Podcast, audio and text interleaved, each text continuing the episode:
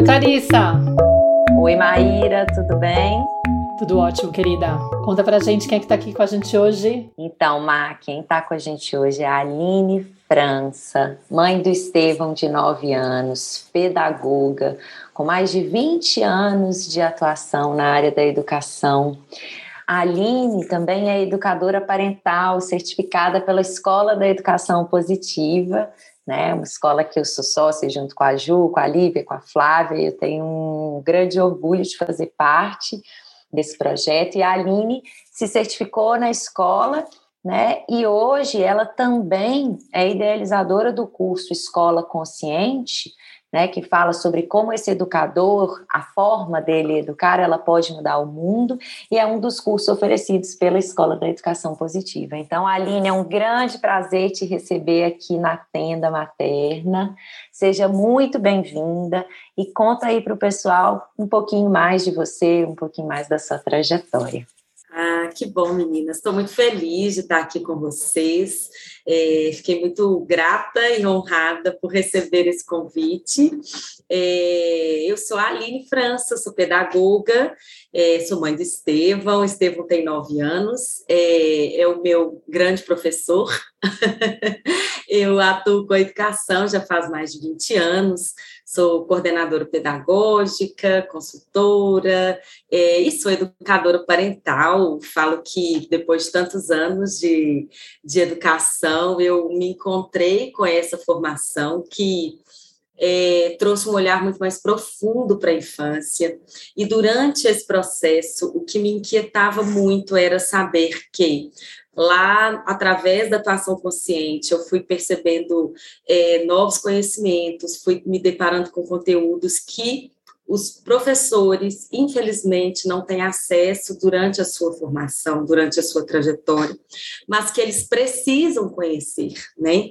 Então, a minha, o meu olhar ali no curso foi muito pensando nisso, é, enxergando o professor dentro dessa realidade. E aí foi daí que surgiu essa ideia de organizar um curso que traga esse conhecimento, esse olhar sensível para o professor, a partir de uma atuação mais consciente, de um olhar mais profundo para a criança, partindo, claro, da história que ele teve com a escola, né? Nós todos tivemos uma história com a escola, é, grande, a grande maioria de nós é, é, veio de, de uma educação tradicional na escola também, então, nós tivemos muitas experiências positivas, mas também muitas experiências muito dolorosas com a escola. E isso acaba é, trazendo para os professores, na sua prática, a, a repetição de padrões e de atitudes e de posturas que tiveram com eles e que eles ainda não pararam para pensar o quanto elas influenciam nesse, nesse, nesse relacionamento com as crianças. Então, eu entendi que tinha muita gente, muitas pessoas ajudando as famílias, mas poucas pessoas trazendo essa consciência para o ambiente escolar. Então, foi desse lugar que surgiu a ideia do curso Escola Consciente, e é esse trabalho que eu tenho feito, indo até as escolas, fazendo formação com os professores, porque a gente precisa lembrar que a gente às vezes pensa muito nas linhas pedagógicas, né? Qual é a linha que faz mais sentido, qual é melhor, mas a gente precisa sempre entender que as escolas são feitas de pessoas. Então, a gente encontra professores fazendo trabalhos fantásticos em escolas tradicionais, escolas é, é, que têm cenários que a gente pode pensar que são desfavoráveis aí por condições é, é gerais, mas também encontramos professores que têm atitudes autoritárias, violentas, em escolas com linhas pedagógicas consideradas mais humanizadas, né? Vamos colocar assim de um modo geral. Então, a gente precisa entender que essa transformação precisa antes começar dentro do nosso coração, né? É muito interessante isso que você está trazendo, né? É, em relação a, a, a, a gente estar tá falando de pessoas, né? E não de uma, de uma linha pedagógica, idealizar, né? Um, um determinado caminho, como se aquele ali fosse o único, e se todo mundo que faz parte ou que veste aquela camisa tivesse uma atuação coerente ao que aquela linha traz, né? Que em diversos contextos a gente vai encontrar pessoas é, sendo violentas, atuando a partir da própria dor, né, sendo incapaz de, de filtrar o que é meu e reproduzindo isso, perpetuando violências muitas vezes que a gente experimentou na nossa própria infância. E eu queria começar, né, trazendo uma questão para a gente abrir esse diálogo. O tema do nosso episódio de hoje é diálogos conscientes com a escola, mas aproveitar essa sua fala para a gente começar a nomear algumas dessas violências que são normalizadas no ambiente escolar. Eu queria que você tentasse pontuar algumas violências que você observa, né, é, é, que existem nesse ambiente é, escolar e que muitas vezes a gente normaliza, às vezes nós pais, professores, não percebemos o quão violento isso é com a criança né? E trazer esse olhar mesmo da criança do quanto muitas vezes essas atitudes elas invisibilizam, elas desamparam, elas não atendem o que aquela criança necessita. Então, eu queria que você primeiro trouxesse algumas das violências que você observa nesse ambiente para a gente. Sim, é, a gente percebe, né, Clarissa, que muitas dessas violências vêm desse lugar que você trouxe, são violências normalizadas, e por isso é que elas são tão profundas e a gente precisa tanto colocar a luz em cima disso, né? A gente teve aí uma história de violências que estavam ali escancaradas, né? Aquelas violências físicas, aquelas violências que muitos de nós sofremos lá em tempos passados na escola, escola. Hoje, elas não existem mais dessa maneira, mas quais são as violências que ainda existem e que muitas vezes a gente não se dá conta. Então a gente percebe, por exemplo, né, desde os pequenininhos, a gente vê é, nos processos de adaptação, quando a gente ainda coloca uma criança numa caixinha onde eu limito o tempo de adaptação dessa criança, por exemplo, eu coloco como escola que todas as crianças terão aí uma semana de adaptação. E se a escola não é flexível, isso entendendo que cada uma tem o seu tempo, que eu preciso enxergar cada uma individualmente, que cada uma vem de uma história, eu acabo forçando essa criança dentro de um processo que não é dela, é meu.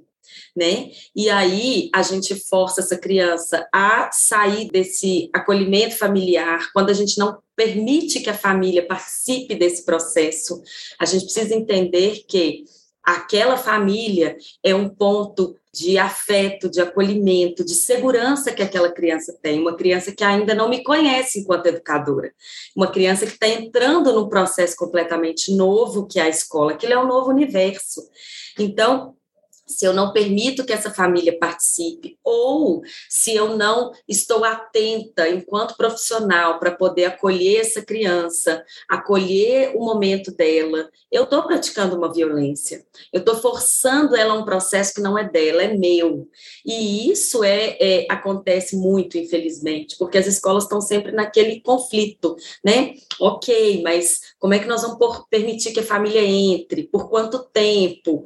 Então, assim, é importante que a escola se organize em relação a isso, que ela ofereça condições para que essa criança tenha acolhimento, porém, que é, junto com essas famílias e com as pessoas que estão ali, a gente consiga organizar um espaço onde todos podem ser atendidos de forma respeitosa, mas sem tirar do foco essa criança que, começando um processo de adaptação na escola, a gente já vê de uma forma muito violenta. Aí a gente pode falar do desfraude, que a gente ainda vê muitas escolas que classificam idade para o desfraude, né? Eu, isso acontece muito. Escolas que dizem, ah, para entrar em determinada série já tem que estar desfraudada, né? Só recebo aqui se já estiver de sem fralda, ou nessa turma ninguém mais é, tem que, que, usar fralda. Às vezes permite, mas permite e dá um atendimento para aquela criança como se ela ainda estivesse atrasada pelo fato de usar a fralda, né? Então a gente ainda vê muitos desfraudes violentos que não respeitam o tempo da criança. Muitas escolas que não entendem que o desfraude, esse momento, é dela, não é do pediatra, não é do professor, não é do pai, da mãe, é dela, né? Então a gente ainda vê muito isso, muitas competições do desfraude, né? É, esse tá, esse não tá, e aí a criança é rotulada por causa disso. Os próprios rótulos são violências que são muito comuns dentro da escola. Rótulos e comparações eles ainda existem. Então, as crianças com comportamentos, por exemplo, desafiadores, estão sempre ali com aquele rótulo do difícil, do que dá trabalho. Às vezes, vêm os, os nomes que é, existem ali entre os professores para classificar esses comportamentos, né? Ainda existe a necessidade do professor enxergar além, enxergar esses comportamentos como um pedido. Então, uma coisa que eu falo muito, que a gente precisa enxergar os comportamentos desafiadores como oportunidades. Vamos entender que ali tem uma oportunidade de olhar para essa criança. E eu, enquanto professor, posso ser a ponte que vai ajudar essa família a ir além e a enxergar aquilo que de repente ela ainda não consegue, né? Então, essa violência de rótulo, de comparações, ela ainda existe.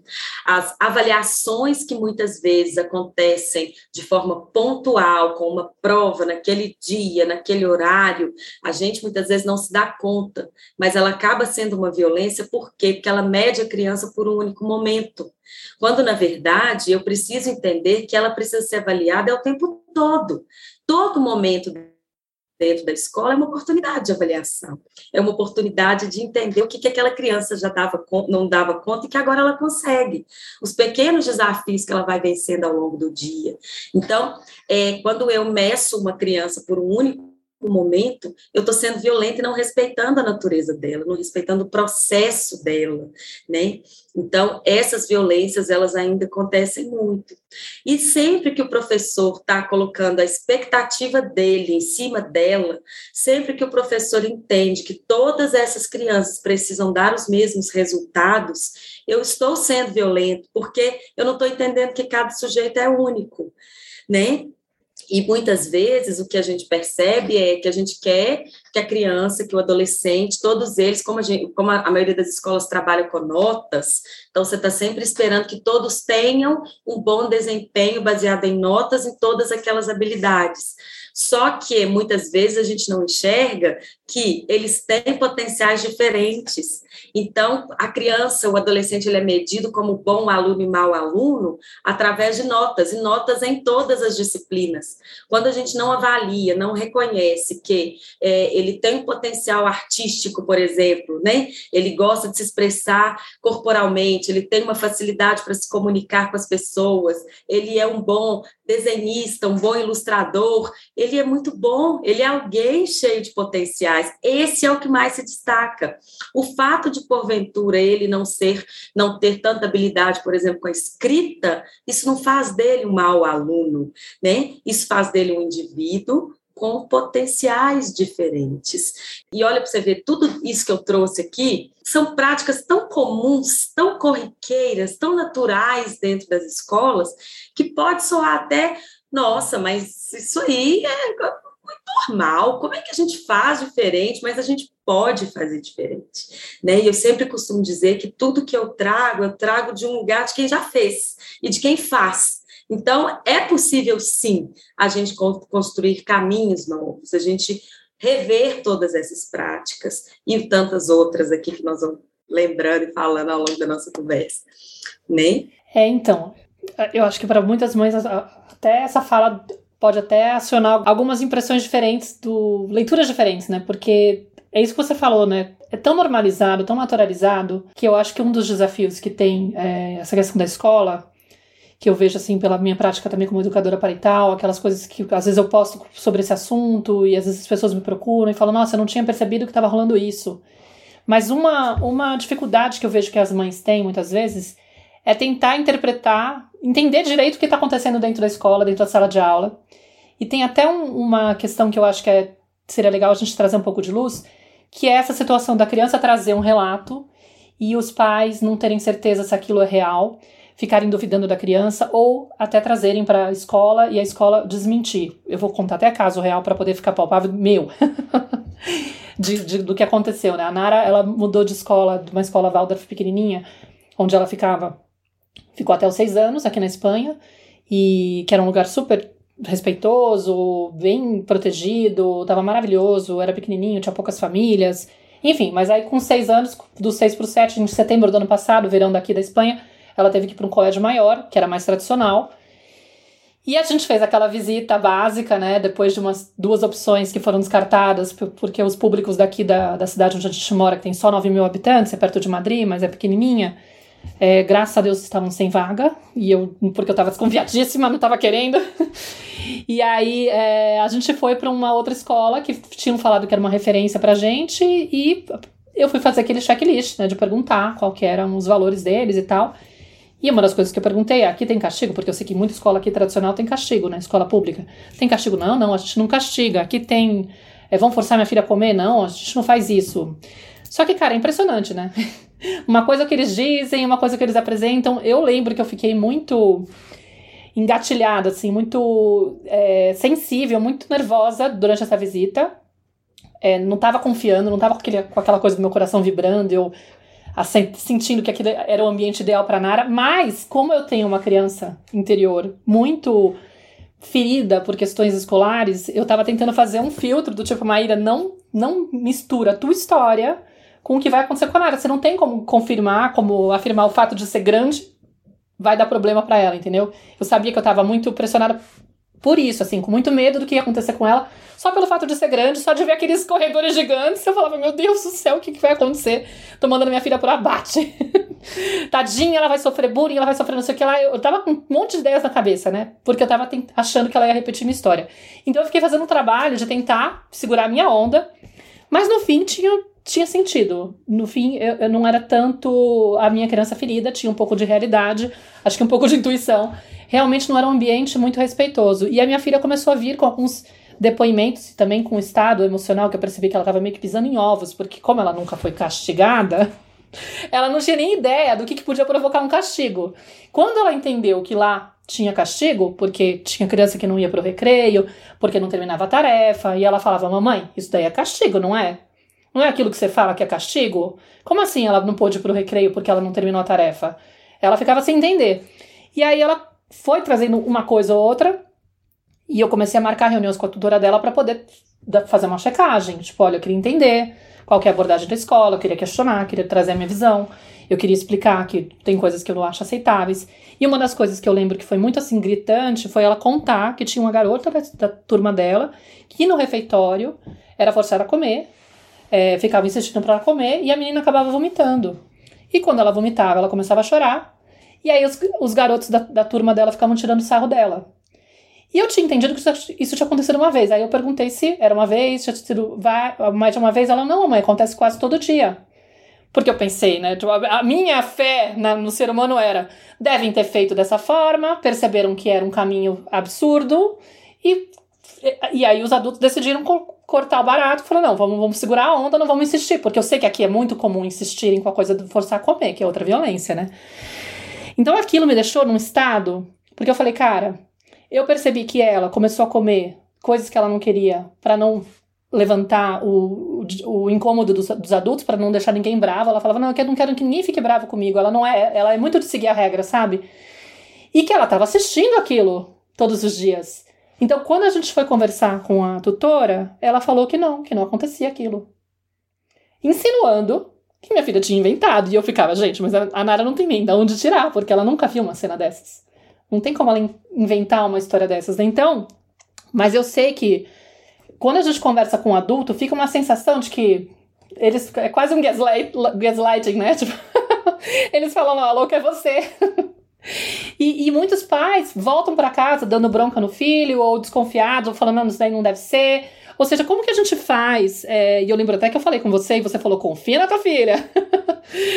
alguma coisa, por alguma coisa será. Mas como que a gente faz para poder trazer essa percepção para os pais, né? De que pelo menos alguma coisa a gente tem que trazer de relevante para isso, ou, ou como ajudar eles a identificar essas questões, né? na sua prática de 20 anos, como que é essa dinâmica? É, é isso mesmo, sabe, Mayra? Eu acho que a gente precisa sempre confiar nas crianças. E os pais, quando, quando estiverem ali com elas e ouvirem esses relatos, é importante que eles ouçam, acolham e procurem a escola. Então, assim, é, existe uma situação que ela é muito complicada, que é, é, é, meio que uma queda de braço entre família e escola, sabe? Então fica ali, eu, é, você tem que fazer isso, você tem que fazer isso. Isso aconteceu aqui, responsabilidade sua. E aí, o que, que é meu, o que, que é seu? Então, falta essa consciência de que é, é, existe uma, uma fala que as escolas, uma frase que as escolas usam às vezes para poder dar uma, uma chamada nos pais: é aluno é transitório e filho é para sempre, né? Então, ok, eles passam pela escola sim, tudo bem. Mas enquanto eles estão na escola, enquanto meu aluno está na minha escola comigo, ele é meu. Ele é meu aluno, mas ele é meu. Então, a gente precisa assumir o nosso papel enquanto responsáveis por essa criança que está ali conosco. Então, eu, eu entendo que a família precisa, sim, conversar com a escola, entender que nesse momento está todo mundo ali querendo entender uma situação para poder ajudar uma criança nesse processo que para ela está difícil. Então, é chegar, é, é, é, eu acho que nesse momento não cabe acusações, não cabe é, essa violência, que às vezes a gente está ali querendo combater uma violência com uma violência. Então, é chegar de uma forma desarmada, procurar essa escola e falar: olha, eu quero entender o que está acontecendo, ela está me trazendo essa demanda, eu não estou conseguindo é, entender exatamente como é que está sendo, o que, que vocês me contam a respeito disso? A gente sabe que a gente vai encontrar escolas que vão falar: não, não, não, aqui isso não acontece, não, não foi aqui, né? Mas a gente também pode encontrar aí uma porta aberta de alguém que vai dizer: olha, eu não sei que essa situação aconteceu, mas o seu relato me, me dá a oportunidade de olhar para isso, né? Ou também vai acontecer o mesmo, eu já fiz isso, olha, realmente você tem razão, aconteceu isso sim, eu presenciei, não foi legal, isso me deu oportunidade para poder estar mais próxima dessa situação, mas eu acho que antes de qualquer coisa, a gente precisa sim acolher o relato que a nossa criança traz. Porque se a gente já tem aquela postura de, ah, filho, será que foi isso mesmo? Você não está enganado, não? Ah, será? E quando você leva para a escola e a escola tem essa negativa, como aconteceu com você, eu acho que vale sim você porque a gente conhece o nosso filho, a gente sabe quem é a nossa criança, né? Então, se houve essa situação de penalizar a criança, porque nós adultos temos ainda é, vivemos nessa sociedade adultocêntrica, né? Que a criança é sempre a culpada, a criança nunca se encaixa no nosso modo, né? Não é o contrário. a gente está sempre colocando todas essas expectativas para que eles nos sirvam, né? Então, é sempre entender que a escola trouxe, você vai assimilar tudo isso, mas não duvida da criança, não duvida dela, tenta construir um caminho junto com essa escola, porque muitas vezes, gente, a gente também pensa assim: ah, vamos procurar, vamos tirar. Tá, se você já tentou de tudo e já viu que realmente não existe uma possibilidade de diálogo, não existe uma possibilidade de ressignificar, ok, você pode ir em busca de uma nova escola. Mas, às vezes, como a Maíra deu exemplo, é uma, uma cidade pequena com poucas opções, como é que você vai fazer? Então, a gente, enquanto é, nós, enquanto famílias, e eu falo que as mães que já vêm no caminho de consciência, é muito importante que elas se coloquem como agentes transformadores. Então, se eu só reclamo e acho que tem um problema e vou tirando das escolas, uma hora vai me faltar opções. Então, a gente não pode desistir de ser essas pontes, entendeu? De chegar lá, de levar novas possibilidades, de levar novos olhares, de de repente conversar com outras famílias para saber o que está acontecendo, não num viés de fofoca, de inflar, o que acontece muito nos grupos de WhatsApp de turmas. Às vezes a gente percebe que é mais um momento onde todo mundo vai reclamar mas ninguém vai levar para a escola o que de fato precisa. Então, que a gente seja essas pessoas que vão dar para a escola a oportunidade de rever as suas posturas. E depois que a gente fizer essas tentativas, essas buscas de trazer ali alguns pontos para que eles possam pensar e repensar as, as práticas, né? Aí sim, tentei de tudo, realmente não dá é violento mesmo, eles não estão abertos à mudança, aí sim é hora de procurar uma nova, uma nova história, né? um novo lugar que respeite a criança. Mas eu acho que, antes de tudo, é fundamental que a gente se coloque como esse agente de transformação, a gente que já vem nesse caminho de consciência, né? Aline, isso que você está falando é muito bacana, é, né, você trouxe vários pontos importantes, porque a gente está falando aqui né, de assumir esse lugar adulto, responsável por essa criança. Então, você está falando, né, esse movimento que você sugere de eu chegar não a partir né, de uma forma reativa, de uma forma querendo responsabilizar ou tirar satisfação com a escola, o que está acontecendo, o que, que vocês estão fazendo com meu filho, né, uma forma muito combativa é, para eu conseguir chegar né, de uma forma aberta, sensível, interessada em conhecer, em participar, em criar ponte, em construir junto, eu preciso de ter, assim, acho que duas coisas. Primeiro, né, é essa compreensão profunda da natureza da criança. Porque quando você fala assim, ah, confia na criança. Por que, que a gente fala com tanta segurança, confia na criança? Porque a gente sabe que a criança, ela está conectada com o corpinho dela, com o que ela necessita. E ela é muito mais espontânea e sábia, né, autêntica, para solicitar o que ela precisa. Por mais que às vezes ela não tenha habilidade cognitiva para pedir de uma forma elaborada, mas ela tem recursos. O choro, os comportamentos dela, que às vezes né, vão desafiar, vão desorganizar esses adultos, a própria doença. A gente sabe que esse corpo ele vai encontrar caminhos para mostrar o que está acontecendo. Então, se eu, como adulto, né, compreendo um pouco sobre a natureza do ser humano, é, eu confio no que essa criança me traz. Então, eu sinto que um aspecto para a gente ser esse agente de transformação, né, é a gente compreender isso. E tanto que foi o que você trouxe, que foi a motivação para você criar o seu curso, né? Que é isso, compreender sobre desenvolvimento humano, sobre a natureza da criança, né, com base nas últimas atualizações da ciência e não repetir padrões que vêm aí de, de sei lá, 100, 200, 300 anos atrás, né? Enfim, mas a gente questionar e olhar para isso, porque a gente já sabe hoje sobre a natureza da criança. E a outra coisa é entender também, né, o que que esse movimento, essa fala, isso que acontece com o meu filho nesse ambiente provoca em mim. Então, é, para eu não ir com essa postura combativa, né? Que é esse tanto de autoconhecimento que eu já trilhei, que é o que a Maíra estava falando na, na, na, fala dela, assim, né?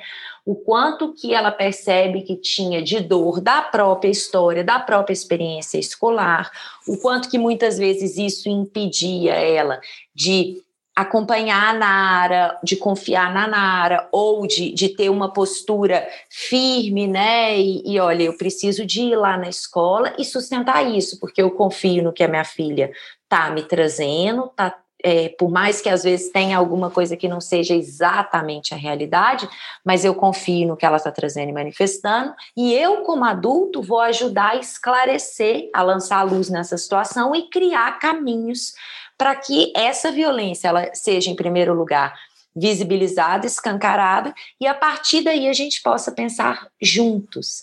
Né? Então, esse conhecimento da natureza do ser humano e o meu próprio processo de autoeducação, ele me ajuda a ir para um lugar responsável, no qual adultos podem se unir e focar no bem-estar da criança, que deveria ser um, um, um foco comum de pais e de escolas. Né? Mas o que a gente vê é isso que você falou, às vezes uma, um jogo de responsabilidade, né? Ah, não, foi a escola, ah, não, isso é, é problema de vocês, ou muitas vezes também, né, como você mesma disse, Aline, a gente vive numa sociedade adultocêntrica que a escola e os pais se unem e começam a invisibilizar essas crianças. Então, às vezes tem um jogo de responsabilidade, mas às vezes também tem uma união desses adultos e uma culpabilização dessa criança.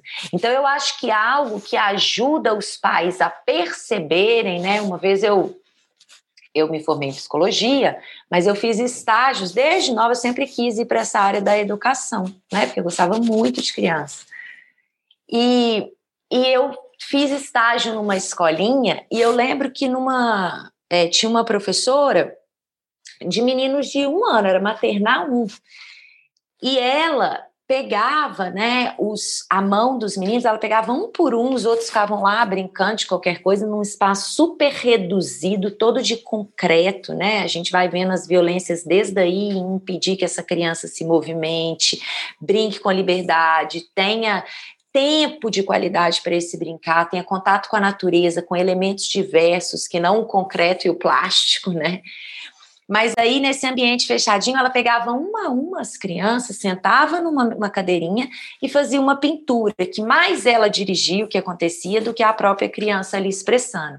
Por quê? Porque essas crianças tendiam a querer pôr esse pincel na boca, passar no corpo, experimentar de uma forma livre, mas aquilo não era permitido.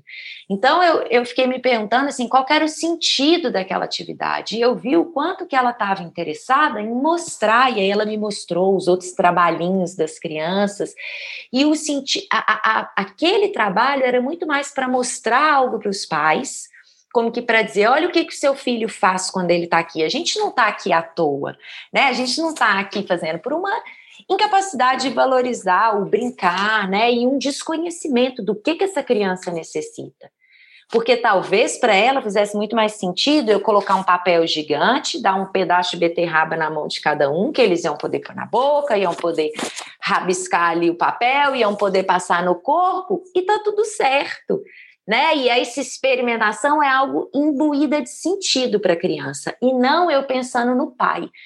Então, eu quero só trazer esse exemplo para que os pais, na hora da escolha dessa escola, observem se o foco daquela escola é em mostrar, produzir, que é um foco do que desse sistema. Até a escola foi muito criada nesse sentido, né? Então essa criança já desde pequenininha tem que estar tá produzindo, tem que fazer coisa com sentidos, tem que pintar dentro da linha, tem que pintar aqui no papel e eu estou o tempo inteiro castrando, desconectando ela das próprias necessidades. Então que os pais fiquem atentos se essa escola ela realmente na hora de escolher ela está percebendo as necessidades das crianças e ela realmente centra, né, coloca ali como mais importante no processo o bem-estar da criança e as necessidades dela em cada etapa do seu desenvolvimento, né? E não um, mostrar para os pais que significa, em última instância, eu criar mais um membro submisso para um sistema que vai pegar ali dele, extrair dele até a última gota de suor, né? Porque ele já começa desde pequenininho a produzir algo para o outro, porque para a criança, de fato, não faz sentido nenhum. Verdade, Clarissa, muito, muito bom isso que você trouxe, assim. E aí a gente entra num ponto, sabe, que é algo que eu acho que faz, que a gente precisa estar muito atento enquanto pais e mães, no momento que a gente gera as nossas expectativas sobre essas escolas, né? A gente vê muitas coisas acontecendo é, e as escolas muitas vezes é, colocam a justificativa, né? Aqui entre aspas, muitas aspas, alguns processos muito nas expectativas que os pais têm.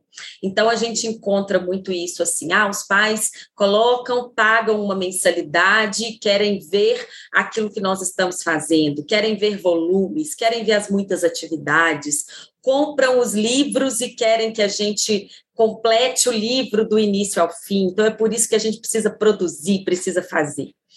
Aí, o que, que eu entendo? Eu entendo que é o papel da escola também mostrar para essas famílias qual a função de tudo isso dentro do trabalho pedagógico, do trabalho que se desenvolve ali.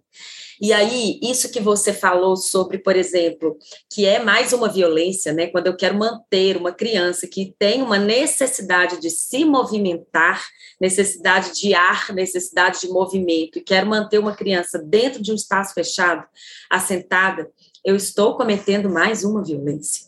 E eu cometo uma violência quando eu estou ali fazendo uma atividade com uma criança pequena, eu coloco a minha mão, eu ponho ali, eu seguro na mão dela, eu direciono ali uma pintura, por exemplo, como você deu exemplo, uma pintura, uma escrita, por exemplo, é assim, não pode, maior, menor, é aqui, é aqui, é aqui, em prol de querer fazer um trabalho bonito para apresentar para quem, né? E aí eu acho que é muito isso, assim, porque quando eu faço isso com uma criança, isso é mais uma violência que eu estou cometendo. Porque eu estou dizendo para ela que ela não é capaz. que eu estou mostrando para ela que o que ela faz não tem muito valor, eu preciso maquiar para ficar bonito, porque o que eu ajudei a fazer é que tem. E aí, que sentido que isso tem? Se ela não experienciou, se ela não vivenciou.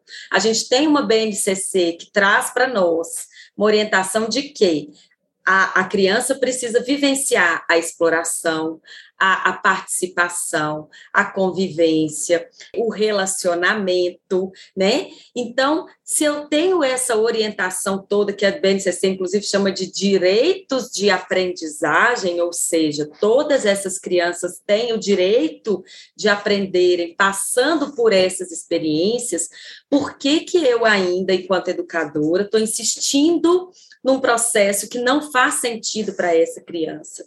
Então, é urgente que as escolas tenham essa clareza para que elas possam conscientizar essas famílias de que o aprendizado só faz sentido para a criança quando ele é experienciado.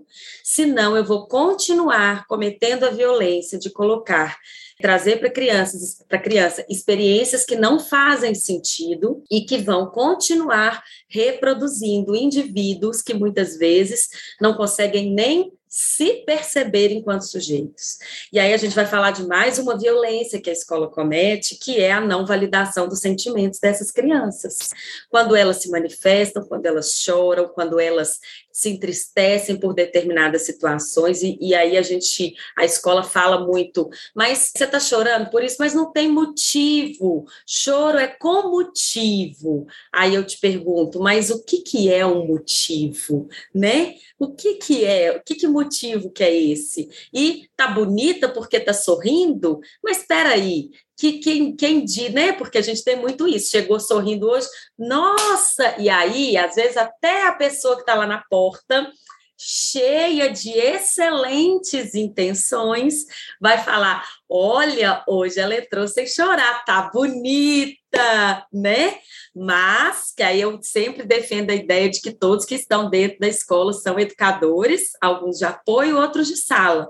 Então, esse é mais um ponto. As escolas precisam levar essa formação para todos que fazem parte. Porque o porteiro que está lá cheio de boas intenções precisa entender que a beleza dela não está associada ao fato dela chorar ou não. E quando ela chora, é um direito que ela tem de se expressar que nesse momento eu não estou segura, e é assim que eu estou te contando isso. Pode me ajudar de alguma maneira? né? Então, essas violências que a gente vai cometendo aí no dia a dia, né? Com, com essas expectativas que a gente cria, com essa necessidade de produzir, produzir, produzir, aí nós vamos lembrar da escola lá da Revolução Industrial, né? Produzir, produzir, produzir para mostrar para quem? Para essa família que essa mensalidade que ela paga tem valor. Olha aqui, o que você paga está aqui, ó, no trabalho que eu estou fazendo aqui bonito, né? Mas a escola precisa mostrar para a família, porque a família não sabe, gente, né? A família não sabe que essa criança que hoje vai te contar que ela brincou, que ela pôs o pé no chão, que ela pintou com beterraba, com terra, com urucum, por exemplo, ela aprendeu porque ela experienciou. E aí a própria BNCC fala que todas essas atividades precisam ter intencionalidade pedagógica. Então, eu tenho que apresentar para essa família que no momento que a criança coloca o pé no chão, que nós vamos lá fazer uma tinta com um material natural, que a natureza me dá, e que ela pode pintar o corpo, e que ela pode é, é, se expressar livremente, talvez, família, isso que vocês estão vendo aqui, não tenham uma beleza estética, mas tem uma beleza de aprendizado, porque foi ela que fez. Nesse momento, aí a, escola pode traduzir isso como fazendo um relatório, explicando como é que aquilo foi construído, aquilo não foi só uma tinta bagunçada, entre muitas aspas, ali naquele papel. Não, isso aqui é o resultado de uma construção, de uma experiência vivenciada, de um momento onde nós pode, pudemos problematizar uma determinada situação, onde nós vivenciamos aqui a transformação dos materiais quando a gente criou essa tinta juntos, onde a gente pôde expressar através disso aqui o que a gente sentia. Depois disso, a gente até fez uma, uma escrita com significado sobre a, a experiência que a gente vivenciou. Legal, mas ela foi o resultado de algo que a gente vivenciou. Eu falo que a palavra experienciar ela precisa estar presente na escola de forma prática, em qualquer idade. Qualquer idade. A gente não pode esquecer disso, porque é assim, quando ele experiencia, que ele entende o significado daquilo que ele aprende que o Paulo Freire já falava para a gente há anos e anos e anos atrás, que o aluno precisa entender que aquilo que ele aprende pode ser utilizado para a transformação de uma sociedade. E quantos de nós aprendemos, nem aprendemos, porque nós já esquecemos a maioria das coisas. Vimos conteúdos na escola que a gente nunca entendeu para que que via. E é por isso que a gente não aprendeu, não tinha sentido, né? Então, é aquilo, enquanto o professor continuar segurando na mão da criança para sair uma pintura bonita, aquilo não terá sentido e ela não aprenderá nada com aquilo. Então, eu vejo que é muito desse lugar, da escola entender isso e mostrar isso para a família. Olha, família, esse livro didático que você comprou, que você investiu, ele não é o meu norteador de trabalho ele é um suporte pedagógico que eu tenho que vai enriquecer algo que eu faço. Então, ele não será completado da página A à página Z. Nós vamos fazer aqui aquilo que vai fazer mais sentido.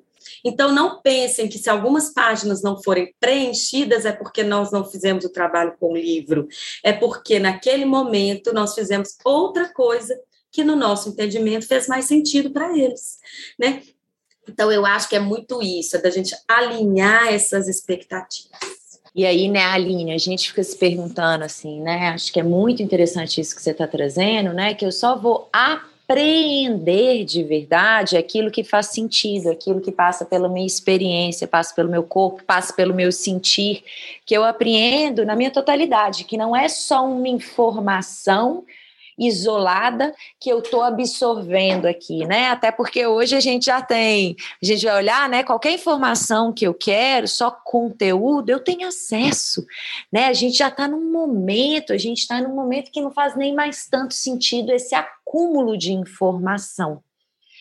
E, e, o quanto que isso desvitaliza e desconecta o ser humano é uma violência tão gigantesca que desconecta ele da sua própria natureza. Eu tenho hoje clientes que assim profundamente desvitalizadas, assim, sem que não conseguem encontrar sentido no seu fazer no mundo, que não conseguem, né, sentir esse encontro com o filho, com outras pessoas, é, essas relações com profundidade, como mobilizadora de emoções, muito congeladas, graças à experiência infantil na família anterior, com certeza, mas muito reforçada também pela experiência escolar. E aí, quando a gente começa a investigar a história de vida delas, né? Por exemplo, a, a minha mãe fazia meu trabalho de escola. Eu nunca pude fazer um trabalho de escola. A minha mãe pedia para a prima dela, não sei o quê, fazer o meu trabalho de escola. Assim, existia, né? É, são tantas violências, tantas formas que a gente interfere né, esse processo de aprendizado e, e traz ele para um âmbito meramente cognitivo, racional, intelectual, é, dissociando do que vai fazer realmente aquele ser se vincular, porque eu só posso aprender né, algo que eu me vinculo com, se eu estou segura, se eu estou relaxada, se eu estou aberta, se eu estou num estado de alerta, se eu estou tensa se eu estou né, ali cheia de hormônios e, e neurotransmissores que estão me gerando um ambiente extremamente tóxico e estressante, nada do que eu escuto eu não tenho capacidade de apreender. Então, é muito importante essa vinculação, esse ambiente relaxado, esse ambiente que todo o processo né, do corpo, do sentir, ele possa estar tá sendo movimentado e integrado, para que a criança possa de verdade apreender, criar uma relação segura com aquilo que está sendo apresentado para ela.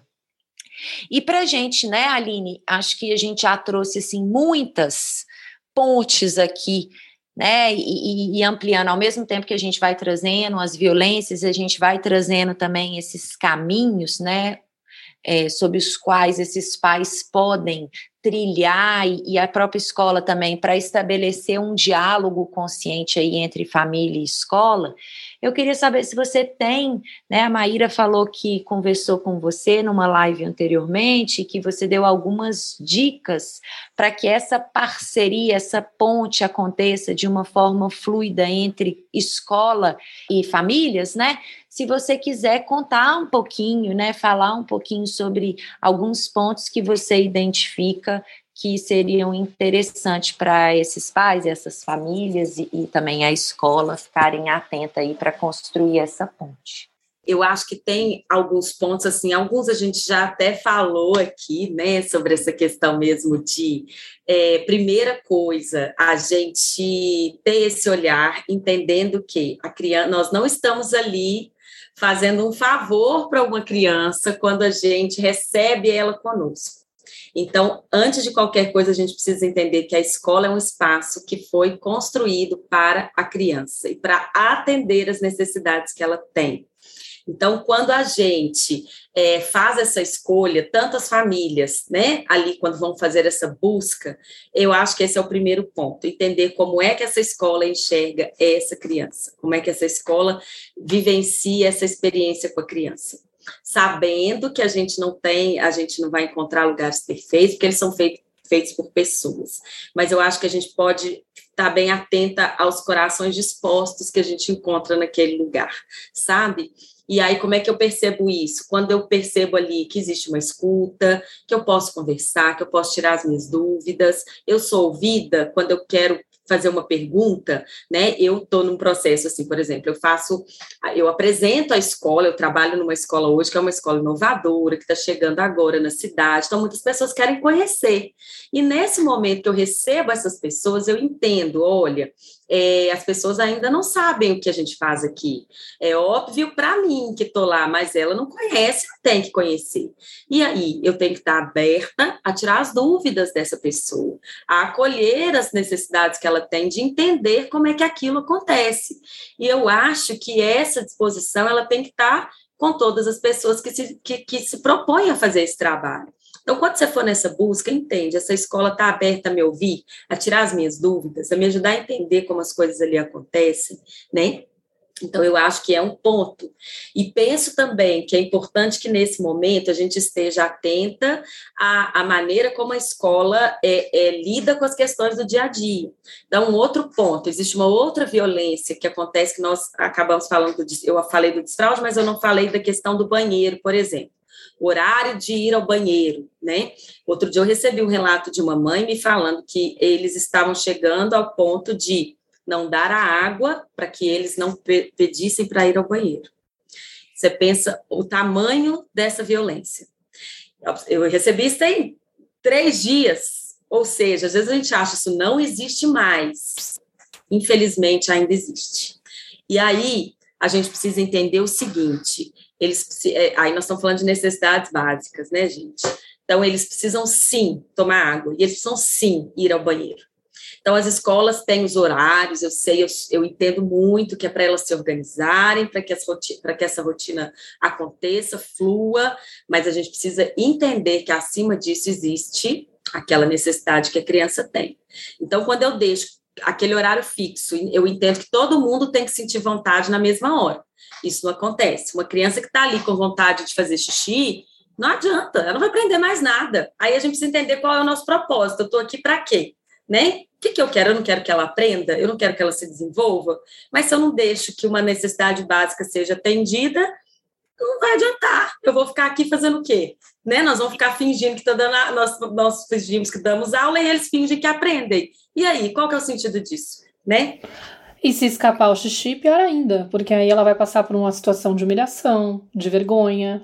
É uma sensação péssima. E muitas vezes vai receber um rótulo, vai ficar taxada como a mijona da, da sala, ou, ou se, se é, é xixi.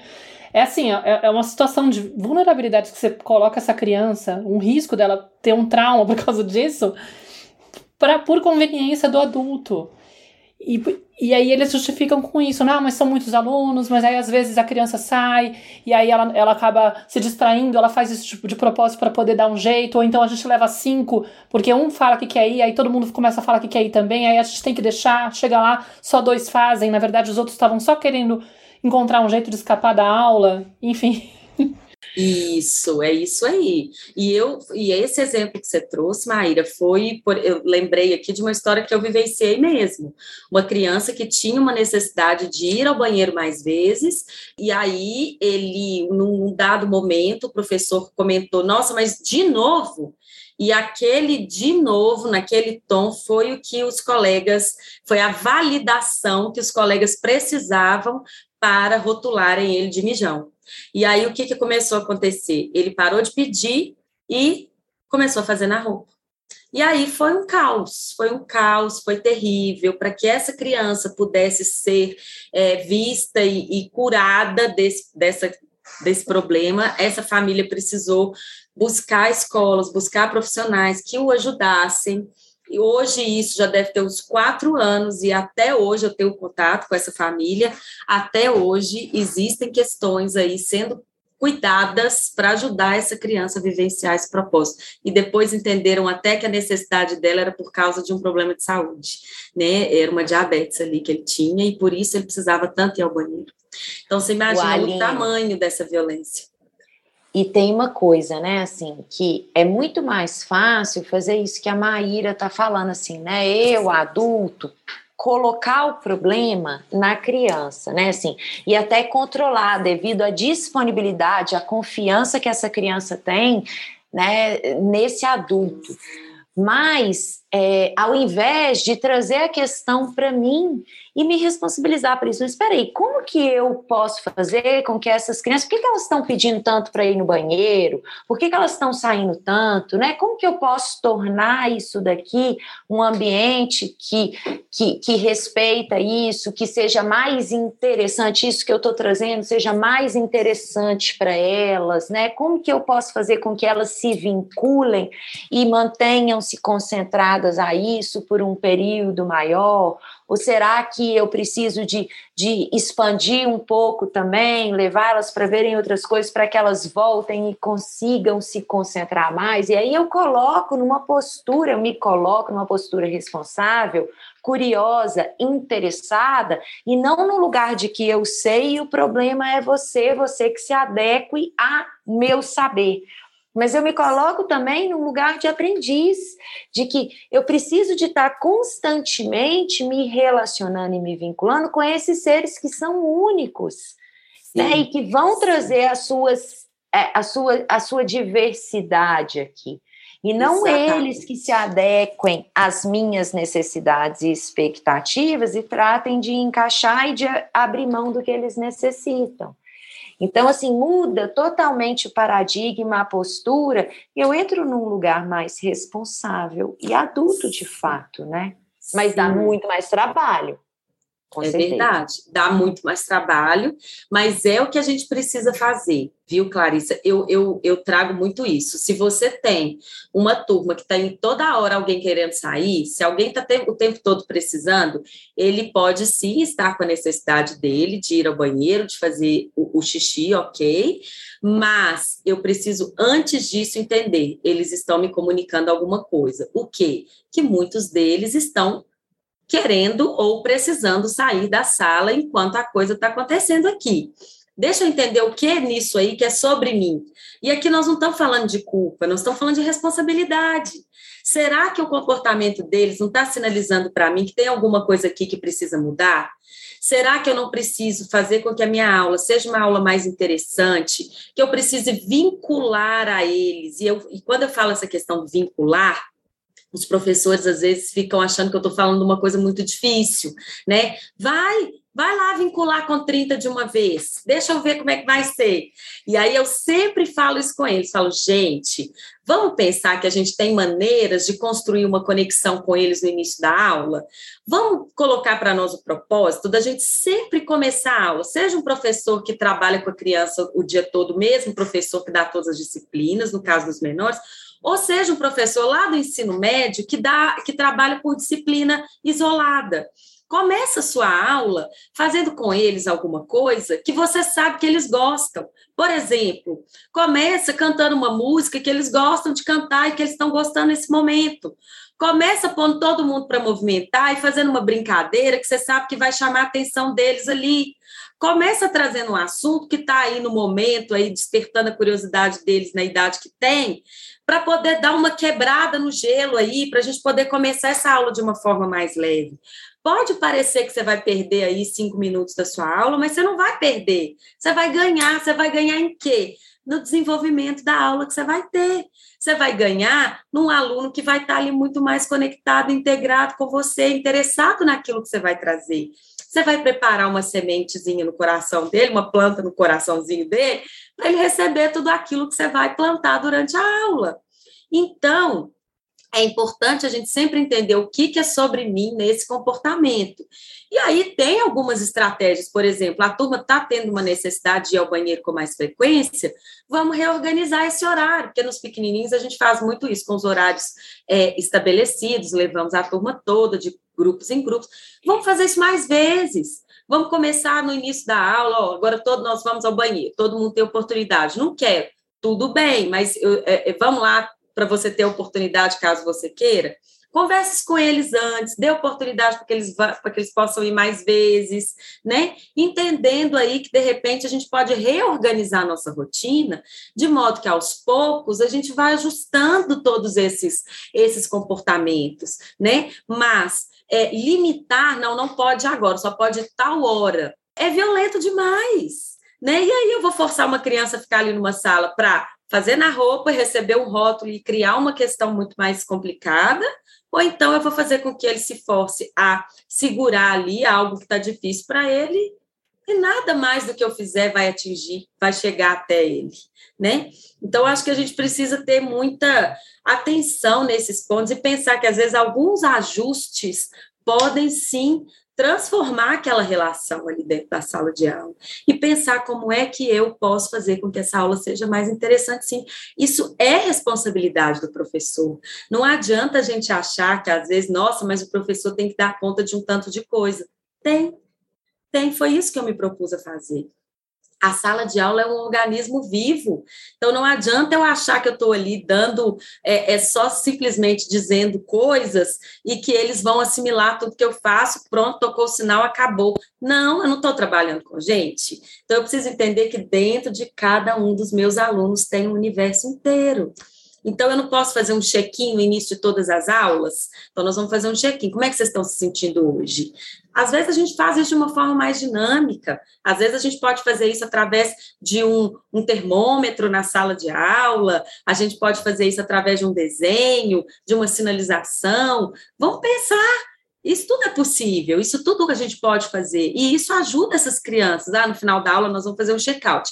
Você começou assim, como é que você terminou a aula hoje? E aí, como é que você está se sentindo agora? Do mesmo jeito, diferente, melhor, pior? Como é que está o seu sentimento? Né? E amanhã? Vamos ver, o que, que mudou de ontem para hoje?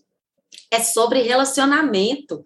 Não adianta a gente achar que nós vamos só cumprir conteúdos, entregar disciplinas. Não, é sobre relacionamento. A própria BNCC, a gente fala de novo, traz a importância do socioemocional ali junto com o cognitivo. Não dá mais para desvincular. Ah, os estudos já entenderam que nós somos seres sistêmicos, integrais. Não adianta a gente achar que a gente vai só dar matéria. Não, eu vou, posso até dar a matéria, mas o meu objetivo não vai ser cumprido. Qual? Que o meu aluno aprenda, que o meu aluno se desenvolva, né? Então, é, então se a gente for pensar em como estabelecer isso de uma maneira, né? A gente falou sobre essa questão dessa escolha da escola, entender, pelo menos assim, pode ser que não se alinhe em todos os objetivos, mas pelo menos procurar entender é, é, os principais, né? Nós estamos alinhados aí na forma de enxergar essa criança. Como é que vocês percebem essa educação? Eu sempre falo com os pais, procurem conhecer a escola com a escola acontecendo, né? Seria muito fácil. Ontem eu estava apresentando a escola para uma mãe e falei com ela: olha, seria mais fácil se a gente combinasse aqui um sábado de manhã. Eu te apresento a escola, está tudo lindo, tranquilo. A gente pode passear com tranquilidade, conversar com a escola silenciosa, mas não, eu quero que você venha com a coisa acontecendo, porque a escola existe a partir das pessoas que estão ali dentro, né? No sábado eu vou te apresentar um prédio. Com a escola acontecendo, eu vou te apresentar um espaço, uma escola que é construída por pessoas. Então, ali, quando você vai conhecer, percebe como as pessoas se relacionam, né? Porque às vezes é uma escola que fala muito de respeito, de relacionamento. Aí, na hora que você está conhecendo, a pessoa que está te apresentando passa por, pela outra e fala de forma ríspida, ou as pessoas não se olham. aí você percebe o relacionamento de um adulto com uma criança ali que não está tendo muito respeito. Então, assim, você vai ouvir o que a pessoa está dizendo, mas você vai ver aquilo tudo na prática e observar como essas pessoas se relacionam ali dentro. Isso vai dizer muito sobre como adultos se relacionam com crianças, né? Como a criança é vista ali. Então, é entender se existe esse alinhamento, se existe essa clareza aí de, de, de de objetivos, de desejos sobre esse trabalho, né? Como é que a escola promove essa participação com a família, a escola permite que a família esteja junto, a escola promove momentos onde a família pode ser ouvida, onde a família pode de fato participar, é, ser integrada. E mais um ponto, eu enquanto família, eu quero participar, eu quero que tenham coisas que eu possa fazer mesmo, porque também, se eu procurar uma escola que promove a participação, mas a família não está disposta a participar, eu vou gerar um outro problema. Meu filho vai entender que a minha família não está integrada com a proposta que a minha escola tem. Então, a gente precisa pensar nisso também né? E se tem aí essa escuta ativa mesmo da escola, de me ouvir, ainda que ela não vá acatar tudo que eu pedir, e não vai, porque ela tem uma proposta sólida ali, que muitas vezes a gente precisa entender e alinhar essas expectativas, é isso que é importante, né? Mas ela me ouve, e me ouve é até para repensar as suas posturas, mas também para poder me apresentar o que ela pensa a respeito daquilo. Que às vezes a falha está é nessa comunicação, é na maneira como um espera e o outro faz, né? Então, é, é, é, entender se essa escola está aberta a isso. E, de repente, olha, aqui na escola, a gente não tem muito conhecimento sobre uma comunicação não violenta, por exemplo. Mas a gente está disposta a aprender mais a respeito disso. A gente está disposta a promover uma formação, uma construção aqui de conhecimento com o grupo a respeito dessa, dessa questão que você está colocando. Isso já aconteceu comigo enquanto coordenadora. Né? A mãe, educadora parental, levava isso para mim e eu falava: olha, eu ainda não tenho muita clareza sobre esse tema, mas sabe o que você está me falando e eu quero aprender mais a respeito disso? A mãe ia embora, eu corria para descobrir os conteúdos e pensava, gente, como é que eu vou apresentar isso para os professores? Eu acho que isso é interessante. Isso que ela falou aqui faz sentido para nós, né? E a escola também está aberta a isso. Isso não está na nossa prática, mas pode ser que alguma coisa disso que você está trazendo faça sentido e faça com que a gente possa uma, construir uma relação mais saudável aqui com eles, né? Ai, Flor, muito bom te ouvir. É, a gente vai ter que encaminhar para o final. Mas antes eu queria contar até um relato, assim, para poder trazer um pouquinho de esperança, assim, de exemplo prático mesmo que aconteceu comigo, é, que está acontecendo, na verdade. No final, a parte da outra escola a gente acabou tirando a Nara para as pessoas saberem o, como foi o desenrolar da história. Eu não consegui é, encontrar um jeito de penetrar na, na, nas conversas com essa tutora. Percebi que a escola era muito grande, que a mentalidade até dos pais, pelo jeito, estava muito dentro dessa linha, que não ia, eu não ia encontrar um espaço de. Sabe, como é que a gente vai criar uma frente para poder tentar mudar alguma coisa? E a, a, sensação que eu tinha era de que a Nara não estava se sentindo bem, quer dizer, a sensação não, era claro. Ela não estava se sentindo bem, e eu falei: eu não vou deixar minha filha oito, dias, oito horas por dia, cinco dias por semana, por anos a fio num espaço desses. Graças a Deus o pai dela acabou também é, ficando incomodado demais e a, e a, gente acabou tirando ela de lá, levou ela para outro espaço que é uma escola, é, enfim, um pouco mais cara, um pouco mais longe, tudo aquilo que a gente acaba tendo que se ajustar e flexibilizar, vou fazer um esforço e tal. E não é perfeita, não é o que eu imagino que vai ser, né, no mundo, não tem como, mas é bastante mais respeitosa. E ainda assim eu comecei a encontrar algumas coisas que estavam me incomodando, inclusive em relação à questão da comida e tal.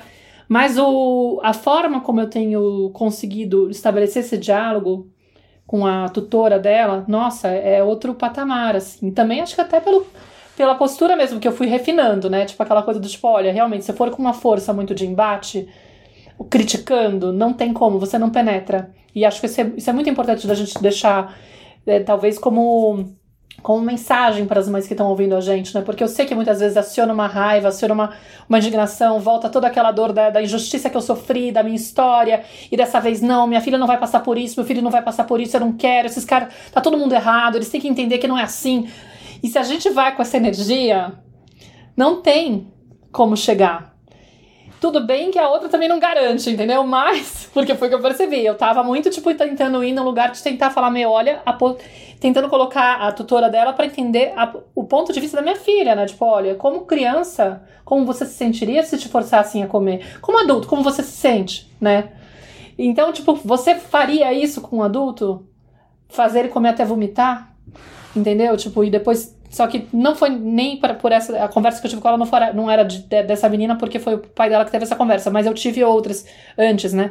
Enfim, e com a professora de agora, eu questionando ela, eu fiz também esse, esse caminho de tentar trazer um pouco comparações. Assim, olha, se fosse um adulto, será que a gente faria desse jeito? E aí eu passei para ela alguns e-mails, a gente trocou alguns e-mails, e eu passei vários. Passei artigo da Ivone Laborda, Falei, meu Deus do céu, acho que vai ser um pouco pesado, talvez ela talvez fique incomodada. E depois no final, assim, quando eu tava tentando falar sobre a questão, porque eles têm uma, uma prática lá de comer o primeiro prato, depois você come o segundo prato, você tem que pelo menos experimentar o primeiro prato. Mas se você quiser repetir o segundo prato, você tem que comer o primeiro prato inteiro. Aí eu fiz um exemplo. Eu falei, então você vai chamar um convidado na tua casa e você vai falar que ele só pode comer lasanha se ele comer salada? E aí se você fala, não, tudo bem, eu até deixo ele comer a lasanha, mas se ele quiser repetir a lasanha, ele vai ter que comer a salada inteira. Faz sentido? Aí eu falei, desculpa eu dar um exemplo assim, mas é que, é que, às vezes a gente não percebe. Aí eu comecei a explicar. Não percebe porque a gente passou por isso. E ficou tão naturalizado que a gente não percebe que a gente está violentando. A, não, nem, nem usei a palavra violência. Que a gente está desrespeitando a criança. para ela também não ficar, né? Tipo, sentindo, meu Deus, violência. A palavra violência pesa, né? Então, tipo, a gente vai tenta, tentando encontrar um jeito de falar, cara, a gente desrespeita sem perceber mas só, de, só, só não percebe porque passou por isso, naturalizou isso e passou a reproduzir isso e, e, e, acha que o mundo é assim. As conversas no parquinho me deixavam desesperada. Eu falei, gente, sério que vocês não veem problema nisso? Não pode ser, são as nossas crianças que, que estão lá. A gente tem que se unir, gente, porque a escola está estacionada no tempo. Não dá para aceitar isso e ficar, sabe? E nem que seja. E aí eu percebi, foi muito legal, porque a mãe de uma outra criança fez uma fala dessa, mas acho que foi um pouco mais formal. E eu fui por um lado muito assim. Depois no final eu falava assim: olha, você me perdoa se eu fui muito, de repente, né, intensa na mensagem, com muitos detalhes, muitas referências e tal. É que eu trabalho com isso, eu me preocupo com isso, eu tenho uma experiência dolorosa com isso. E eu tenho dificuldade de imaginar essas crianças nessa situação, sabe? Me dói o coração. Então, tipo, eu abri para ela, assim, sabe? O meu lado, assim, de, de falar: meu, não é possível que a gente faça isso com eles e, e eles passem por isso e, e, ninguém faça nada, entendeu? Então, tipo, eu queria muito que você pudesse ver que a minha intenção é em defesa deles, porque eles não têm quem fale por eles. E é muito importante a gente se posicionar e se unir para poder repensar. Não é uma acusação, não é nada, entendeu? E aí ela me respondeu assim, super tocada, falando assim: "Eu super concordo com você, obrigada pelas referências". E meio que confessou assim, que para ela também era difícil né? Porque ela via muitas coisas que ela não aceitava, mas que ela sentia que ela não tinha poder de mudança. E eu também tenho, como educadora parental e como mentora de mães, né? Tipo, dentro dos grupos, assim, tenho muitas educadoras que estão comigo, me acompanham, e elas falam dessa dor também, de estarem fazendo esse, essa transição, esse trabalho de autoeducação intenso, estarem dentro das escolas, e o entorno está muito contaminado é, ainda com essa versão. Com a, e, a, e, elas têm essa dor, né? De tipo, o que, que eu faço para poder estar tá aqui olhando essas, essas violências e não poder, às vezes, fazer nada por essa criança. Enfim. Mas de qualquer maneira eu percebi que eu abri lá uma brecha, e aí eu até falei para ela da última vez assim, falei, olha, se você quiser, eu me disponho, a gente pode tomar um café num outro horário, num outro espaço, para a gente poder se conhecer. Eu posso trocar referências com você, da gente pensar em coisas que a gente pode fazer, porque a gente está. Eles estão com desafios dentro da sala da, da Nara, que eu não vou entrar aqui em detalhes, não quero expor ninguém também. Mas enfim. É, mas eu me dispus, assim, falei, olha, pelo bem das crianças, assim, sabe? Mas é um trabalho de formiguinha, né? Mas acho que a gente tem que. Não sei. Eu fiquei muito feliz com a tua fala, porque eu acho que com a fala que você trouxe aqui, muitas mães podem, de repente, ter ideias de que caminho fazer, trilhar para poder tentar fazer com que isso seja um movimento. E que a gente vai ampliando aos pouquinhos. De repente sou eu que vou lá e cutuco, aí vem a outra e se atreve porque me vê, ou me escuta lá questionando daquilo. Porque eu acho que tem um lado da criança boazinha também que não se atreve a questionar a autoridade. Que olha aquela escola e fala, quem sou eu para chegar lá e dizer que eles estão fazendo alguma coisa de errado, entendeu? Vão, vão, eu vou desagradar, eu vou criar conflito, eu vou criar mal-estar, minha filha vai sofrer bullying, vai ser perseguida. Tem muito desse medo também, né? Enfim. Tem, tem muito desse medo, sabe, Maíra? Para poder encorajar mesmo as mães, eu vejo, por exemplo, eu que já estou há mais de 20 na escola, a gente hoje tem um cenário completamente diferente de 10, 15 anos atrás, de 5 anos atrás, porque a gente tem percebido que no, a nossa rede tem aumentado. E eu tenho certeza que essa rede só tem aumentado por causa como diz Alice Miller, né? Por causa desses corações dispostos que estão aí buscando fazer a diferença. E esse coração disposto é essa mãe que, como você, bateu um papo no parquinho, é essa mãe que fez uma postagem numa rede social, levantando um ponto de reflexão para a gente poder transformar, é essa mãe que marcou uma reunião na escola e falou: olha, vamos repensar isso aqui. Então, esses, essas pequenas ações aí que a gente vai construindo, a gente pode ter certeza que elas vão tocando os corações das pessoas. Então a gente precisa, eu falo que a gente precisa entender muito assim, qual que é o nosso lugar no mundo. A gente quer realmente ser um canal de transformação, e às vezes a gente pensa que isso é, para a gente ser esse canal de transformação, a gente precisa fazer coisas muito grandiosas, a gente precisa estar no lugar de destaque, onde muitas pessoas vão nos ouvir. Não, nosso lugar de transformação é nessas pequenas ações, porque nesse momento você vai olhando para as pessoas e vai encorajando as pessoas também com pequenas ações a serem esses agentes de multiplicação, né? Então eu percebo que às vezes as mães têm esse medo, assim, eu não vou falar não, porque senão vão fazer alguma coisa com meu filho, né? A gente sabe que isso pode existir? Pode, mas até para isso, hoje em dia, as pessoas estão tendo mais cuidado. E se a gente continuar se calando, preocupadas com isso, nós não vamos promover essa transformação que a gente tanto quer.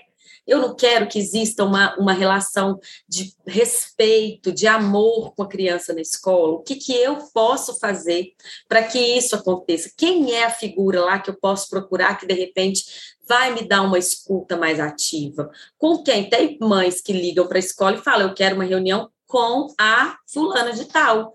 E aí, por quê? Porque ela sabe que aquela pessoa é a pessoa que de repente vai ser essa ponte, vai ser esse canal, né? Ah, não, não é assim, não funciona desse jeito. Tá, mas eu posso tentar. O que eu não posso é me é, é acomodar nesse lugar de achar que não tem jeito, que está tudo errado, que a minha voz não vai chegar. Vai chegar, a gente só precisa entender que a gente vai pensar na maneira como chegar. É chegar de forma respeitosa, é chegar de forma que eu estou conversando com um adulto que tem uma criança ferida ali dentro, com um adulto que de repente tem práticas, não porque simplesmente porque ele quer, porque ele é mal, não, existe alguém ali que não foi visto. Então, se eu chego de uma forma mais amistosa, de uma forma respeitosa, para trazer essa consciência para as pessoas, eu tenho sim mais condições dessa pessoa me ouvir, né? Então, Aline, obrigada, querida, pela, pelas suas falas claras, pela sua contribuição. Eu sinto que nessa conversa, né? A gente lançou luz aí para esse cenário. É uma conversa que dá pano para manga, dá vontade da gente seguir aqui, né? Cada fala abre toda uma perspectiva, assim, vem um monte de insights. Então, vocês que estão escutando a gente, se quiserem ouvir de novo o episódio, trazerem aqui as contribuições de vocês, comentarem, trocarem, contarem para gente como que essa conversa tocou vocês. E Aline, eu queria, né, para a gente finalizar, né, quem sabe a gente marca uma segunda conversa para aprofundar ainda mais nesse tema, porque é muito maravilhoso, né, pensar junto nesses caminhos, né, te escutando, você como uma uma pessoa que está dentro da escola, assim, né? Amplia o meu olhar, me faz entender sobre uma perspectiva que eu, como mãe, muitas vezes não tenho. Né? Então, realmente, essa importância dessa troca e dessa união para que a gente possa ampliar o nosso olhar e centralizar mesmo em quem precisa, né? Quem realmente vai usufruir desse espaço e dessa parceria entre família e escola, que são as crianças. Então, eu queria, né, se você tiver uma última mensagem para a gente finalizar, se você quiser falar um pouquinho também né, do seu trabalho para a gente fechar, e agradecer muitíssimo sua presença.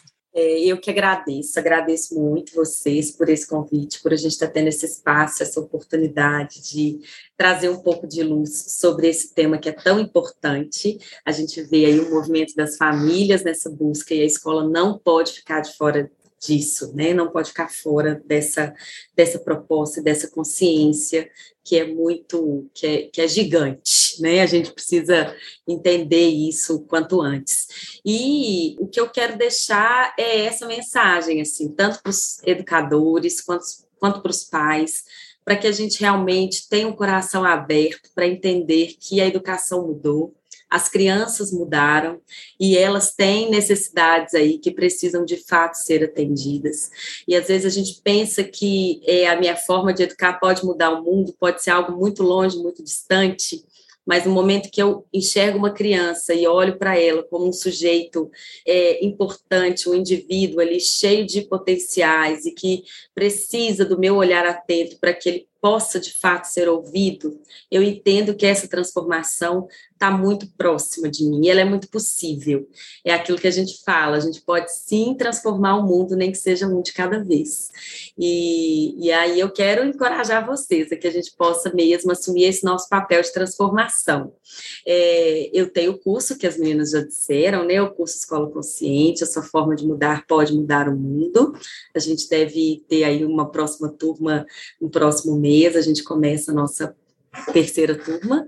E aí eu curso para educadores, e aí, como eu disse, né, educadores são todos aqueles que estão na escola, educadores de sala de apoio, onde a gente fala da educação consciente dentro das escolas. E quem quiser também pode me seguir no Instagram, eu coloco lá vários conteúdos a respeito dessa maneira mais respeitosa que a gente pode aí levar essa educação para dentro das escolas tá? Obrigada, meninas, obrigada pelo carinho e vamos lá, vamos construir aí, ampliar nossa rede. Obrigada, Aline. Depois a gente coloca aqui os links para as pessoas poderem acessar a sua página e tudo mais. E quem quiser também virar um apoiador da Tenda Materna, a gente tem a nossa campanha no Apoia-se. A gente também vai deixar o link aqui embaixo para vocês.